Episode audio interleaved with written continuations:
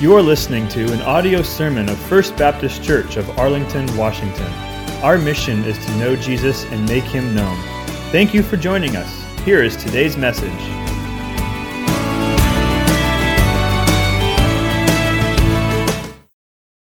Well, again, thank you for coming out this evening.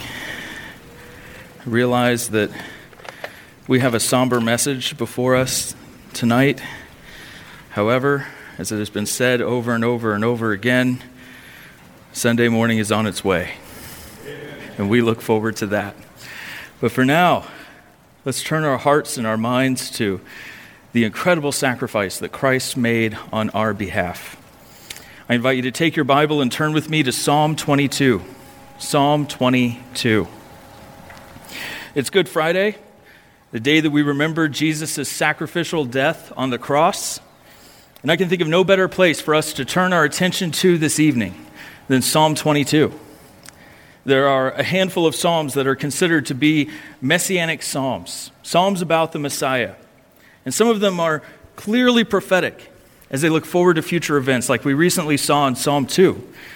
Others run parallel with the experiences of the psalmist himself they go side by side with what the writer is expressing and experiencing in his own life and what the Messiah will experience in his.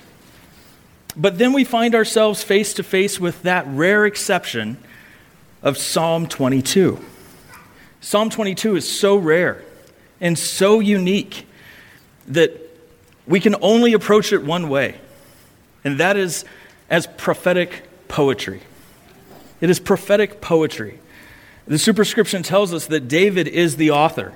He's the human author, and yet, as hard as David's life was, he never experienced anything like this. Anything like what we have described here in this text. He never even came close to the suffering that we see here. Several theologians and commentators have pointed out that what we have here is not a description of illness, but a description of execution. And not just any execution, a very specific execution. Execution on the cross, a torturous form of capital punishment that wouldn't be invented until hundreds of years after David would write this. Many find it remarkable that David would come up with such a thing in his mind, in his imagination, that he could, he could look ahead and that he could describe with such detail what a crucifixion would look like in such poetic language. It goes far beyond his own experience to portray the sufferings of Christ on the cross with such vivid detail. And yet we know, we know as believers that behind the man, the divine author of Scripture himself, the one who moved men along as they participated in God's revelation, it is not remarkable for him to bring David to the foot of the cross. It is not remarkable at all because he knows the future and he knows the heart of man. In Acts 2, Peter stood up and he declared that David was a prophet and that he wrote about Christ. And Jesus himself quoted Psalm 22 twice on the cross. And the writer of Hebrews quotes Psalm 22, saying that its fulfillment is found in Christ alone and not in David. So make no mistake tonight that what we have before us now what we are about to look at in Psalm 22, it is a prophetic poem about Christ. Period. The New Testament connects this psalm to Jesus at least 15 times. And the extraordinary truth about this psalm is that it takes us beyond the observable events of the cross itself, of Calvary, to the thoughts and the prayers of Christ as he hung on the cross. While he was dying, this is what Jesus was thinking about. These are the thoughts that are rolling through your Messiah's head as he purchases your redemption. It goes past the external to the internal. All the gospel writers, all they can tell us is what happened as they saw it. They can say this happened and then that happened and so forth as the events unfold. But Psalm 22 goes beyond that. It tells us what Jesus was thinking as he hung there on the cross and he died for our sins. And more specifically, what he was focusing on as the Father crushed him. As the Father crushed him in the place of sinners, what was going on? in the mind of Jesus. Remember, he hung on that cross for six hours, from 9 a.m. to 3 p.m. that day. For the first half of the day, we know that Jesus primarily thought about other people.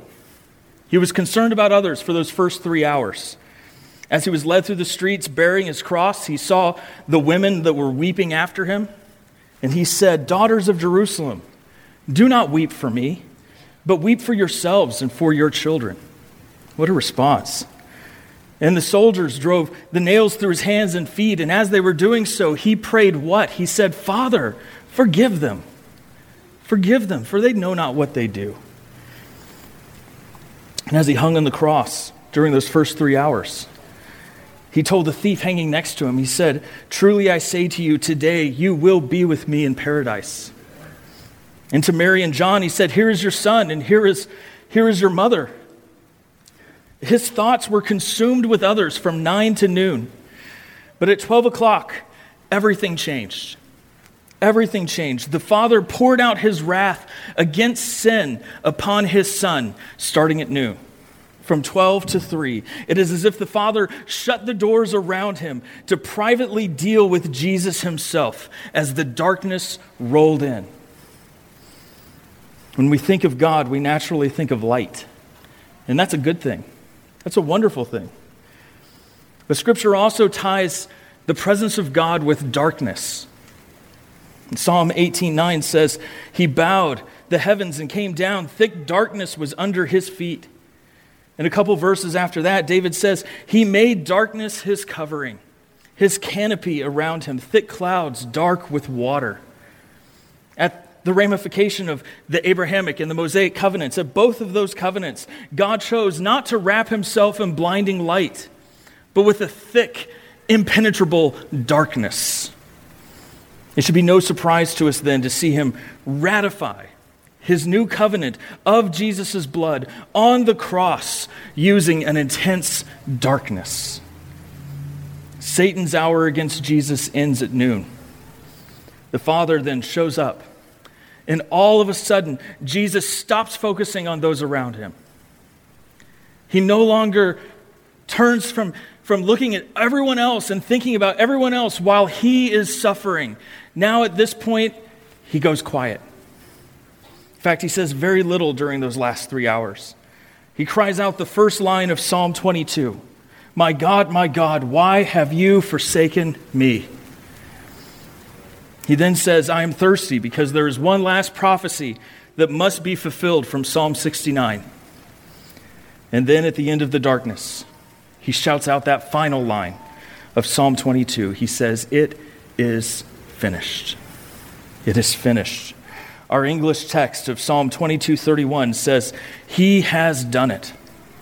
However, if you were to dive into the Hebrew language, you'll notice that there is no object for the verb here within the Hebrew. So Psalm 22 31 literally reads, It is done. It is finished. After that, Jesus commits his spirit to the Father and he dies. As he hung there during the last three hours of the most excruciating death imaginable, he was meditating on the Old Testament. Jesus was thinking about the Old Testament. He was living Psalm 22 while he was dying. It is no coincidence that as he paid for our sins on the cross, that he would begin during those dark hours, as, as he would make propitiation for our sins, that he would begin with Psalm 22, verse 1. And he would end with Psalm 22, verse 31. So let's pull back the curtain and explore the mind of Christ as he suffers on the cross in our place. Psalm 22 has too many stanzas for us to give each one a, an alliterated point tonight, so we won't do that. Instead, I've divided the text into five headings to help us navigate this masterpiece. First of all, I want you to notice the Messiah's problem. The Messiah's problem. His problem becomes clear in the first five verses. He begins in verse 1 with this double cry. He shouts, My God, my God, why have you forsaken me? Why are you so far from saving me from the words of my groanings? From the start, we know that this psalm is a psalm of lament. As Jesus hangs at high noon in utter darkness, as our sins are transferred upon him, and as he who knew no sin became sin for us, he then cries out in the most personal and passionate way. He says, My God, my God, why have you forsaken me?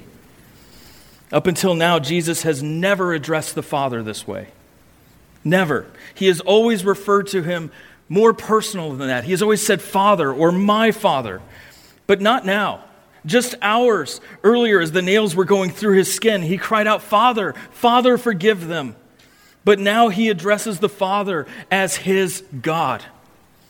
His God, showing the distance between them as he suffers the wrath and he bears the judgment for our sins. The Messiah's problem in this moment isn't the threat of death or the scorn of the crowd, it is the abandonment. It is the separation he feels from the first member of the Godhead. That broken fellowship that he has never experienced throughout all of eternity past until now. He cries out, My God, why have you left me? Why are you so far? from saving me from the words of my groaning. In other words, my salvation is a long ways away. It's not coming this time, at least not right away. And Jesus knows why. He knows why it's not coming. He knows the answer because this was the Father's plan all along. Since from the beginning, to have his son die on a cross and to suffer the greatest loss for the greatest gain. He says, Oh my God, I cry by day, but you do not answer, and by night, but I find no rest. He says, In the light of the day and in the darkness of night, I have no rest, and I hear no reply from God.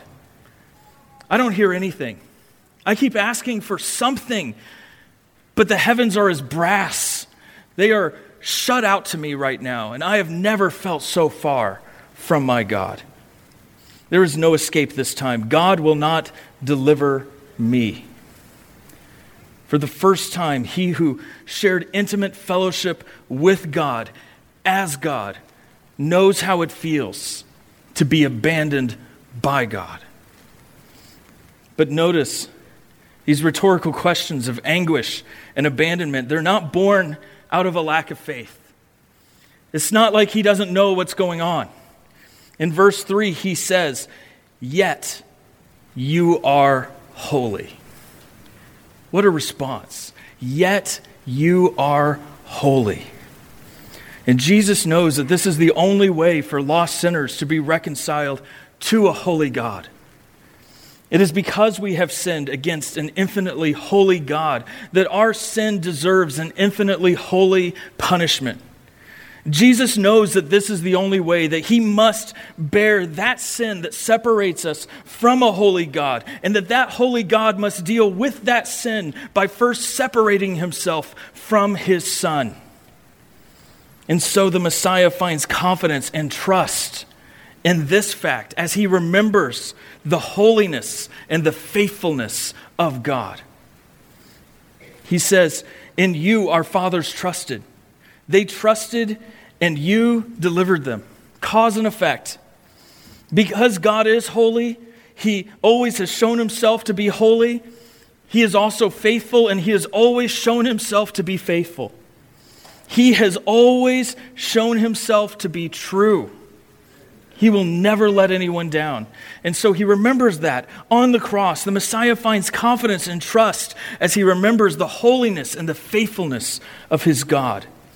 He says, In you our fathers trusted. They trusted, and you delivered them.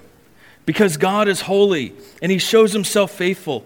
Those in the past who have trusted Him, they know this truth about God. Jesus knows this truth better than anyone. Having spoken personally to Moses and to Abraham and Isaiah and so many others directly, they trusted in the Lord, and the Lord never failed them. Now it's Jesus' turn to trust God. So he looks to God and he remembers God's faithfulness. Verse 5 To you they cried and were rescued. In you they trusted and were not put to shame. Another word for shame here is the word disappointed. He says, They trusted you and they were not disappointed. Let me ask you this Has anyone here ever been disappointed by anyone? Ever? I think we all have. At one time or another. If you haven't, you're a liar and you need to repent. okay? Because we have all suffered disappointment. We have all felt that sting. We have all asked someone to do something for us and they've let us down. Or we relied on someone and they've not followed through. We have all experienced that. But, friend, God will never do that. God has never done that. He will never disappoint you. This God who has never lied, never backpedaled, and never failed. Not once. Not once. If you cry out to him, he will surely rescue you. There's no maybe about it. Like our Savior, as he hung on the cross, you too can find strength and confidence in the character of God, knowing that whatever your problem might be tonight, you can consider the complete goodness and faithfulness of God, and you can find encouragement there. You can find strength there because He has a perfect track record and He will never let you down.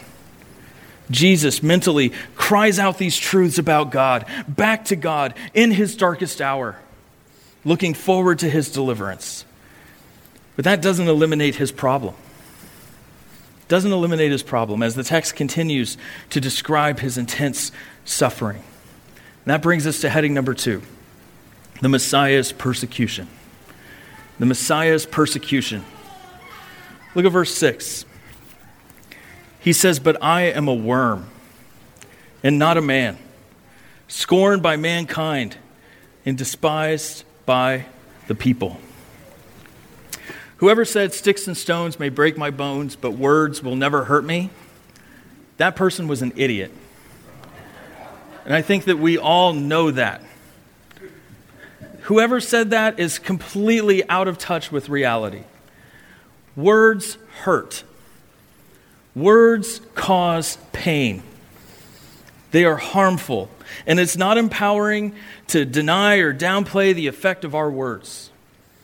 He says, I am a worm. This is how he feels on the cross. He says, I am a worm. I am the lowest form of life on the planet, and I am no longer a man. That is to say, he no longer looks like a man, he no longer feels like a man, he no longer functions as a man. Isaiah 53, verse 14 says, His appearance was so marred beyond human semblance, and his form beyond that of the children of mankind. As he hangs there, he is no longer resembling a man, but a grotesque figure of something else. He says, Mankind, that's the human race, all of them, the human race, mankind, hates me. They despise me.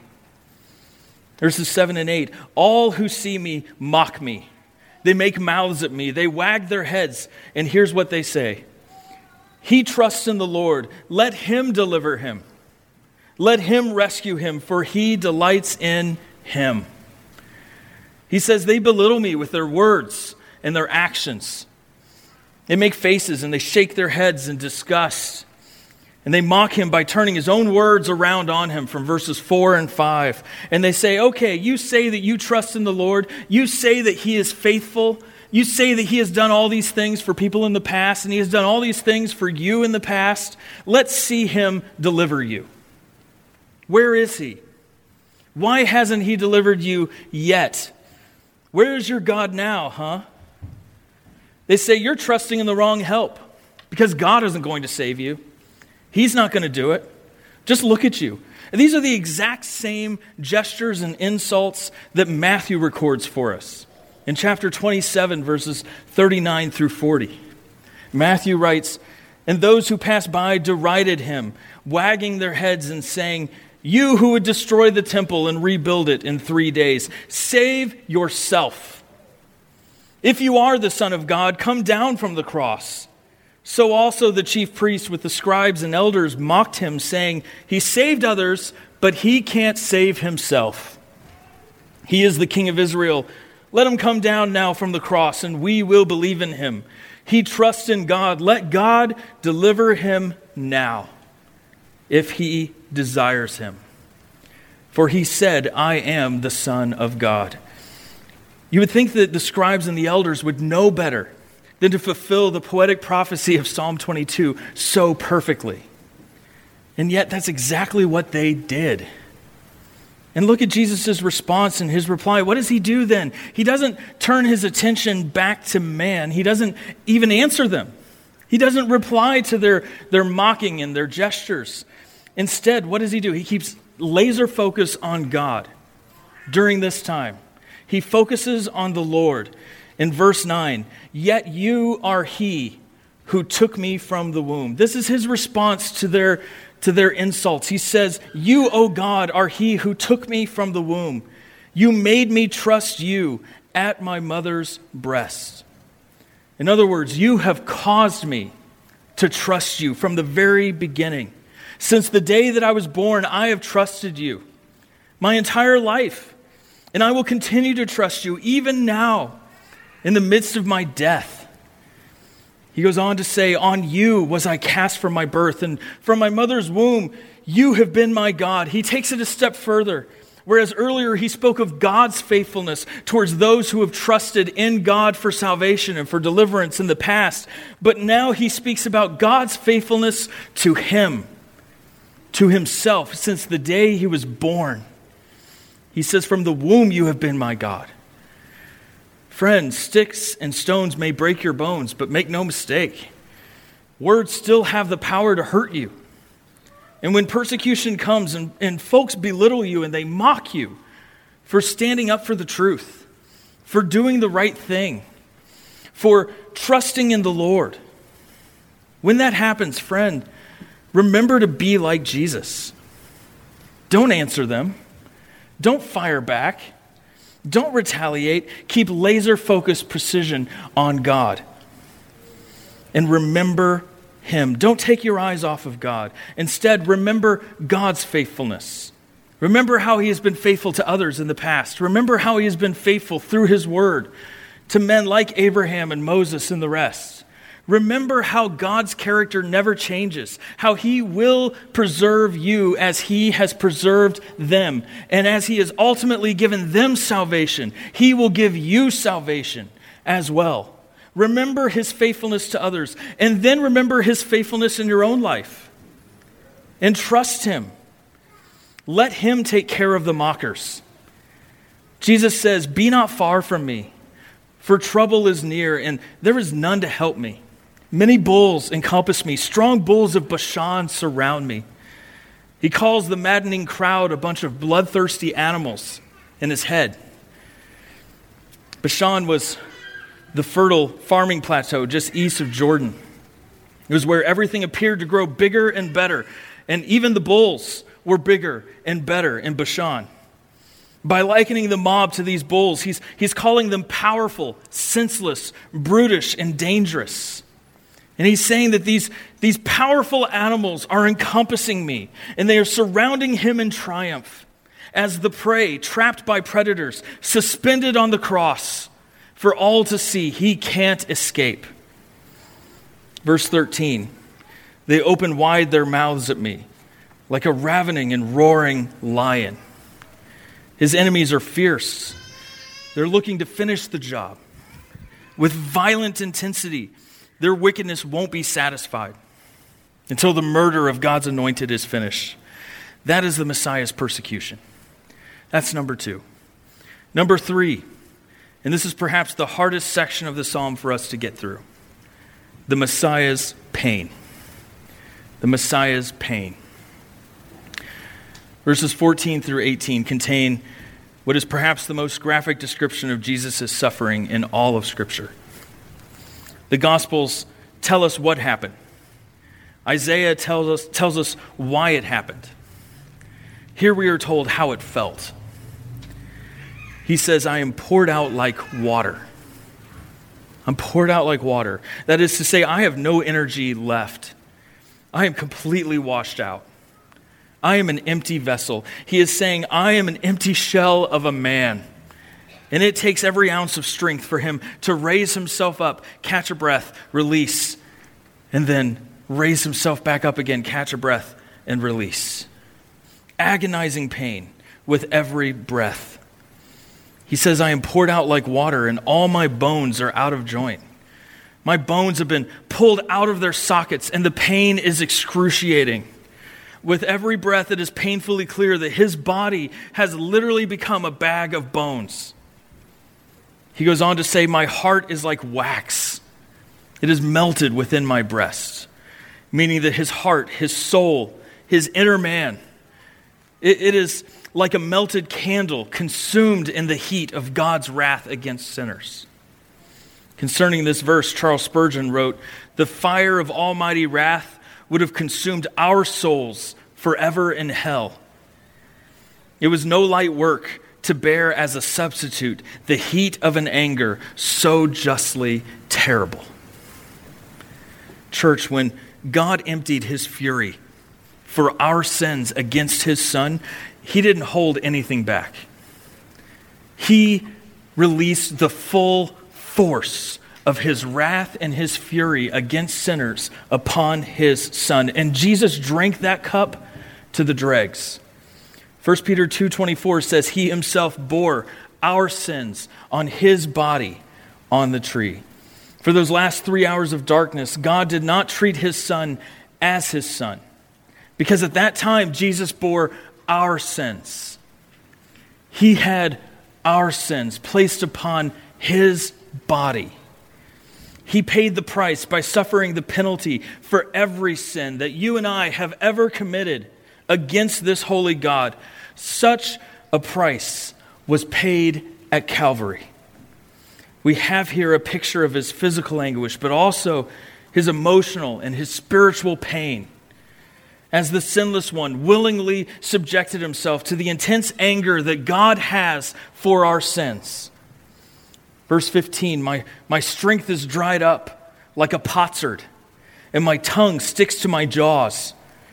He compares his strength to the, the dryness of a broken piece of pottery, a piece of clay. He is like an old flower pot that crumbles as soon as someone touches it. His tongue is stuck to the roof of his mouth because all the moisture in his body has left him. He is hanging on by a thread, but he knows what's coming next. He says, You lay me in the dust of death. You lay me in the dust of death. The imperfect tense here emphasizes the fact that God is the one who is now doing this. You are the one who is laying me down into the dust of death. God has not only abandoned him, but God is actively participating in his destruction. Allen P. Ross writes, quote, in the final analysis, if God did not do anything to deliver him, then it was God who was putting him in the grave. End quote. Isaiah 53, verse 4 says, He was smitten by God, by God, and afflicted.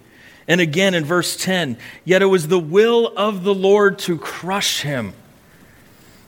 He has put him to grief. Why? Because his soul has become an offering for guilt. God didn't send his son into the world so that his son could have the human experience. That is not why he sent his son here. He sent him here to die. And the Father willed for it to happen.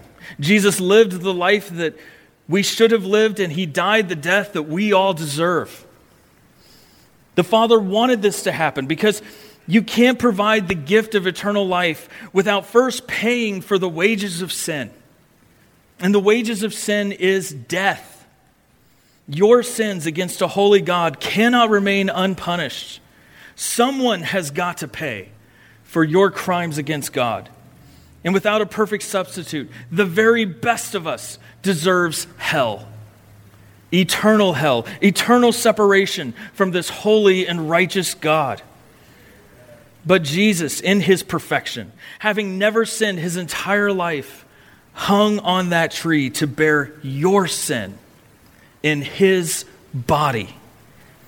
It is as though he stood before God as the mighty judge of heaven and asked for a verdict that would punish him instead of you. And remarkably, it pleased the Father to make him pay for your crimes, so that now when the Father looks at you, he sees the perfect obedience of Christ. He says, You are free to go. Why? Because my Son has paid your debt. And his righteousness has now been accredited to your account. Because on that day, when he looked at his Son, he didn't see his Son. When he looked at his Son, he saw your sin, your rebellion, as he laid him down in the dust of death. At this point, though, Jesus, he continues to liken those around him to mindless animals, and he says, For dogs encompass me. A company of evildoers encircles me. They have pierced my hands and my feet.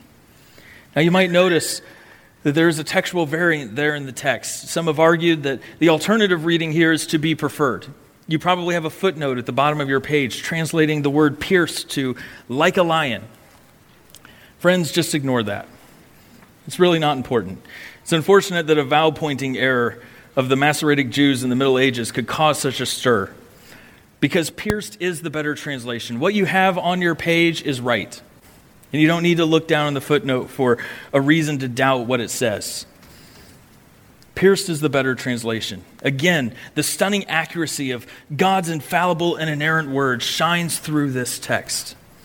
As these words were penned centuries before the Persians would invent crucifixion, centuries before that, and over a thousand years before Christ himself would fulfill this prophecy. He says, I can count all my bones. He's saying the pain is unbearable. They stare and gloat over me. Their wicked and depraved hearts are drawn to the spectacle. They find sick pleasure in my torture. He says, They divide my garments among them, and for my clothing they cast lots. Once again, according to John 19 24, this literally happened at the cross. According to Roman law, the last possession that a condemned man could hold on to was his garment. Here, the soldiers considered him to be as good as dead already, even though he hadn't died yet. And so they decided to cast lots for them early. It's interesting to note that so many of the little prophetic details found here in Psalm 22 they were carried out not only by Jesus on the cross, but they were carried out by his enemies and by those who were there at the event. In the end, God knew exactly what would happen because he knows all things that will happen and he plans for them to happen. On the day of Pentecost, Peter stood up and he delivered an incredible sermon, an incredible message, one of the best sermons ever. And in Acts 2 23, he says, This Jesus, delivered up according to the definite plan and foreknowledge of God, you crucified and killed by the hands of lawless men. He says, You made it happen. But it was all according to the definite plan and foreknowledge of God. Friends, no one has suffered. No one in the history of mankind has suffered like the Lord Jesus has suffered. No one has. The problems, the persecutions, the pain that you and I have experienced in this life, they all pale in comparison to the sufferings of Christ. What he endured on the cross, when he went through all of that, he carried more than the weight of his broken body he stood in the place of sinners so that you and I could sing, Jesus paid it all. All to him I owe. Sin had left a crimson stain, but he is the one who has washed it white as snow. We owe our Messiah everything for the price that he paid and the promise that we have in him. Number four, we have looked at the Messiah's problem, the Messiah's persecution, and the Messiah's pain. In verses 19 through 21, we see the Messiah's prayer. The Messiah's prayer. The entire psalm acts as a silent prayer, but these verses crescendo with his final petition. And they are a turning point for the psalm. He says, But you, O Lord, do not be far off. Don't leave me. Come back. Come back. I, I, I can't stand this sense of distance between us.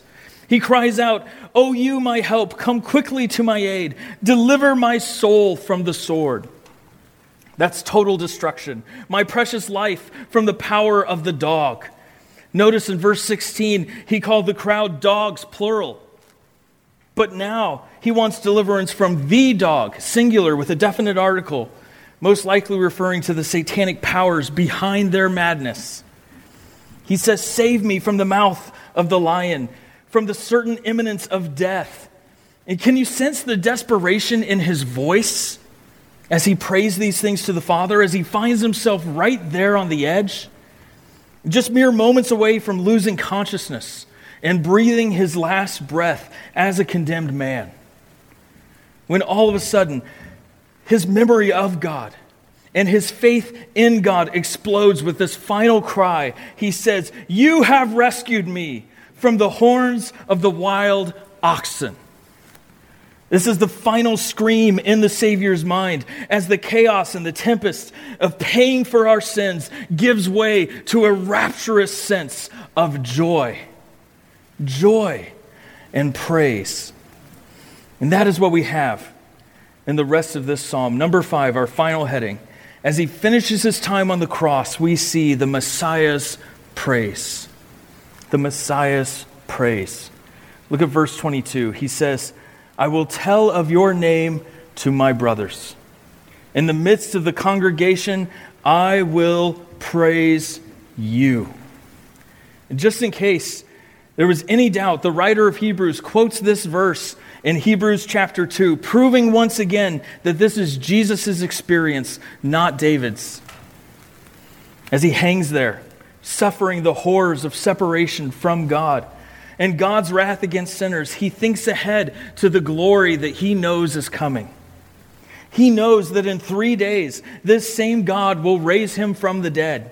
He knows that death's victory is fleeting at best, that God will exalt him to the same degree to which he has been humbled, and will bestow upon him the name that is above every other name, the name of Lord. He looks beyond the cross of his death to the joyful praise that he will share with his brothers in the Lord. And this is what he will say He will say, You who fear the Lord, praise him. All you offspring of Jacob, glorify him and stand in awe of him. All you offspring of Israel, for he has not despised or abhorred the affliction of the afflicted and he has not hidden his face from him, but has heard when he cried to him. He longs for the day when he will point others back to God the Father, the same one who crushed him for their sins. Knowing that, yes, he has to die on the cross. Otherwise, there can be no forgiveness of sins. But the Father will not let his Holy One see decay as it says in Psalm 16. He will not let the grave swallow his son for good. And so, three days later, this same crushed, crucified worm of a man will be raised in glory. Incredible glory.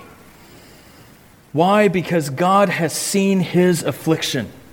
He has heard his petitions, and this faithful God will once again prove himself to be fully faithful. Jesus continues to think about what he will tell his disciples after his resurrection. He says, From you, speaking to the Lord, he says, From you comes my praise in the great congregation. My vows I will perform before those who fear him. The afflicted shall eat and be satisfied. Those who seek him shall praise the Lord. May your hearts live forever. May your hearts live forever. This great congregation, as opposed to the congregation in verse 22, probably refers to the great assembly of heaven. That great assembly of all believers, everyone who has placed their faith and trust in this Savior for the forgiveness of their sins. As redemption is accomplished, and God the Son returns in triumph, the Father will praise the Son, and the Son will praise the Father. And we shall join in the chorus all of those whose hearts will live forever. He goes on. All the ends of the earth shall remember and turn to the Lord, not just the sons of Jacob, not just the sons of Israel. All the ends of the earth shall remember and turn to the Lord, and all the families of the nations shall worship before you. Friends, that is a promise. That is a promise. as the good news of what God has done through Christ on the cross goes out, people will act in faith. They will respond in faith, and they will become true worshipers of the one true God when they hear the good news of what this God has done for them. That's a promise. For kingship belongs to the Lord, and he rules over the nations. He rules over them all the angry crowd, the mocking unbeliever, the hateful tyrant, the evil one himself. They may all win a few battles here and there. But, friend, our king is coming and he will put an end to all wars. He will. It may seem as though we are beaten, he is beaten. But, friends, that is not the case. Our king lives and he will come again and he will put things right because he rules and he reigns over this world. He does. They don't know it, or they've refused to accept that fact, but one day they will. Verse 29 All the prosperous of the earth eat and worship. Before him shall bow all who go down to the dust. Even those who have everything will realize that they have nothing without this Savior. Like the afflicted of verse 26, they too will come and they will feast on the Lord Jesus Christ. They will be satisfied, never to hunger again, never to thirst again. They will bow the knee in worship and humbly approach the throne of grace. He says, even the one who could not keep himself alive. The rich man will die like everyone else. It is destined for every man to die once and to then face judgment. And we will all go down to the dust. But here's the difference.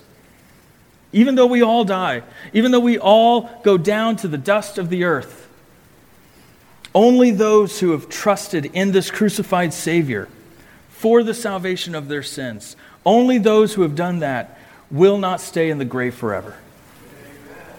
They will not remain there. They will be raised to eternal life, whereas everyone else will be raised to eternal death they will be immediately ushered into the presence of the one who suffered so much for them to be saved. Verse 30 Posterity shall serve him. It shall be told of the Lord to the coming generation. They shall come and proclaim his righteousness to a people yet unborn. Friends, that's us. You can underline, you can circle that part of your Bible. You can even write in the margin, he's talking about me because that's us. We are those people, yet unborn. Scripture says that we, the generations that follow, we shall come. And having come, we shall proclaim his righteousness to even more people who are yet unborn. And what will we say? What will our message be? That he has done it. He has done it. It is finished. And with these final words, Jesus surrenders his spirit into the Father's care and he dies. James Montgomery Boice writes Since Jesus ended his earthly life by quoting the last verse of this psalm, it means that he did not die in despair. Rather, he died in triumph, knowing that the atonement was perfect and fully accepted by God. And therefore, the countless future generations of sinful people would be saved because of it.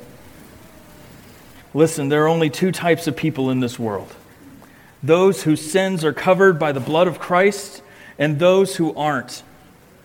To the Christian, tonight I want to remind you that you have a Savior who knows what it means to suffer. He knows what it means to suffer, to endure pain and heartache, emotional, spiritual, physical pain and suffering. He loves you and he sympathizes with you, and he is not far off. He is not as far away as he may feel at times when our sin causes a separation to form between us. He is here and he is eager to forgive and to love. And he sympathizes with you. He is here. He has triumphantly conquered death so that you can enjoy life with Him forever. Whatever you're going through, friend, Christian, turn to the cross. Worship this humble God man who is the King of Kings and the Lord of Lords, who is your King of Kings and your Lord of Lords. Remember his faithfulness and his holiness and his sacrifice and be encouraged. Be encouraged. And may that be enough to see you through to the end. That's exactly what Jesus did on the cross. And that is exactly what he offers to you. And to the unbeliever, anyone here who might be on the fence or maybe hasn't committed their life to the Lord, they haven't experienced the joy and the peace and the wholeness that comes with this good news of the gospel of having your sins forgiven, I have to ask you the question What makes you think that you will escape the wrath to come? What makes you think? If this holy God refused to spare his own son, but crushed him to save those who would believe in him, then what hope do you have? What makes you think that you're going to get by?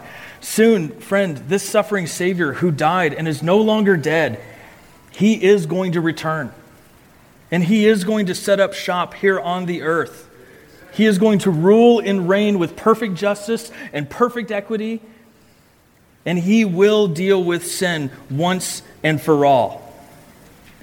It has already been dealt with. Sin has already been dealt with on the cross for everyone who will place their faith and trust in Him. But for everyone who has not done that, for everyone who has not bowed the knee and confessed that Jesus is Lord here and now, before His second coming, friend, you do not want to be on that side of history. You do not. Don't be like the dogs, the bulls, and the lions in this text. Don't reject this Messiah, who has promised never to turn away anyone who comes to him. Trust in the Lord and believe that this Jesus is more than just a man who died. He is the God man sent to die in the place of sinners. And if you believe in your heart that God raised him from the dead, that it is finished, that he has done it, and if you confess with your mouth that Jesus is Lord of it all, he is Lord of everything, that he is God of gods, then this powerful Jesus, this power of his blood and his sacrifice will be applied to you forever. Forever. When the Father looks at you, he will no longer see your sin. He'll no longer see your failure. He'll no longer see your rebellion against him. Instead, all he will see is Jesus' perfect obedience so don't turn away from the Savior. Don't turn away from the cross of Christ. Instead, turn from the sin that put him there. Confess your sin to God. Repent of your sins. Seek his forgiveness, and he will gladly give it to you. Friend, come to the Lord and live. Come to the Lord and live. Turn to the cross. Turn to this horrible, awful, wretched cross that provides forgiveness for sins. And all who come to it will sing, Love so amazing, love so divine. It demands my soul, my life, and my all. If you have not accepted this Savior, if you have not bowed the knee, if you have not turned to Him and confessed your sin to the Lord, tonight, I'm begging you do it now. We don't know when he will return, but he is coming soon. All signs point to yes, he is coming soon. So bow the knee before this King Jesus. He hasn't just made a way, he has made propitiation for sin. Don't be a fool. Turn to this Savior and live. Let's pray. Heavenly Father, Lord, God of heaven, again, we thank you for the love, the great love that you have shown us in sending your Son to die in our place. Lord, we know that what he has suffered, what he endured, it was more than just to experience the human condition. We know that he didn't just swoon on the cross, he died on that cross. That he was buried, that he was put away in a tomb. But it was only for three days because you had made the promise that your Holy One would not see decay. That he was raised back to life, that you powerfully raised him from the dead, and that he ascended to your side to pray us into his kingdom. Lord, I do pray that if there is anyone here tonight who has not surrendered to this King, Lord, that you would work in their hearts. Lord, that you would draw them to the suffering Savior who has loved them this much and has made a way to forgive them of their sin. Lord, would you work in their hearts? Would you draw them by your great love? And for the rest of us, Lord, who, who have been saved, who have been so graciously given the gift of faith, God, I pray that we would never, never forget your faithfulness, that we would never forget your holiness, and the sacrifice that was made for us on our behalf. May we hold on to these truths. May we find strength and encouragement from them so that whatever we face in the days ahead, we will endure to the very end. We love you. We thank you again for your grace and your mercy and your goodness and your love. Amen.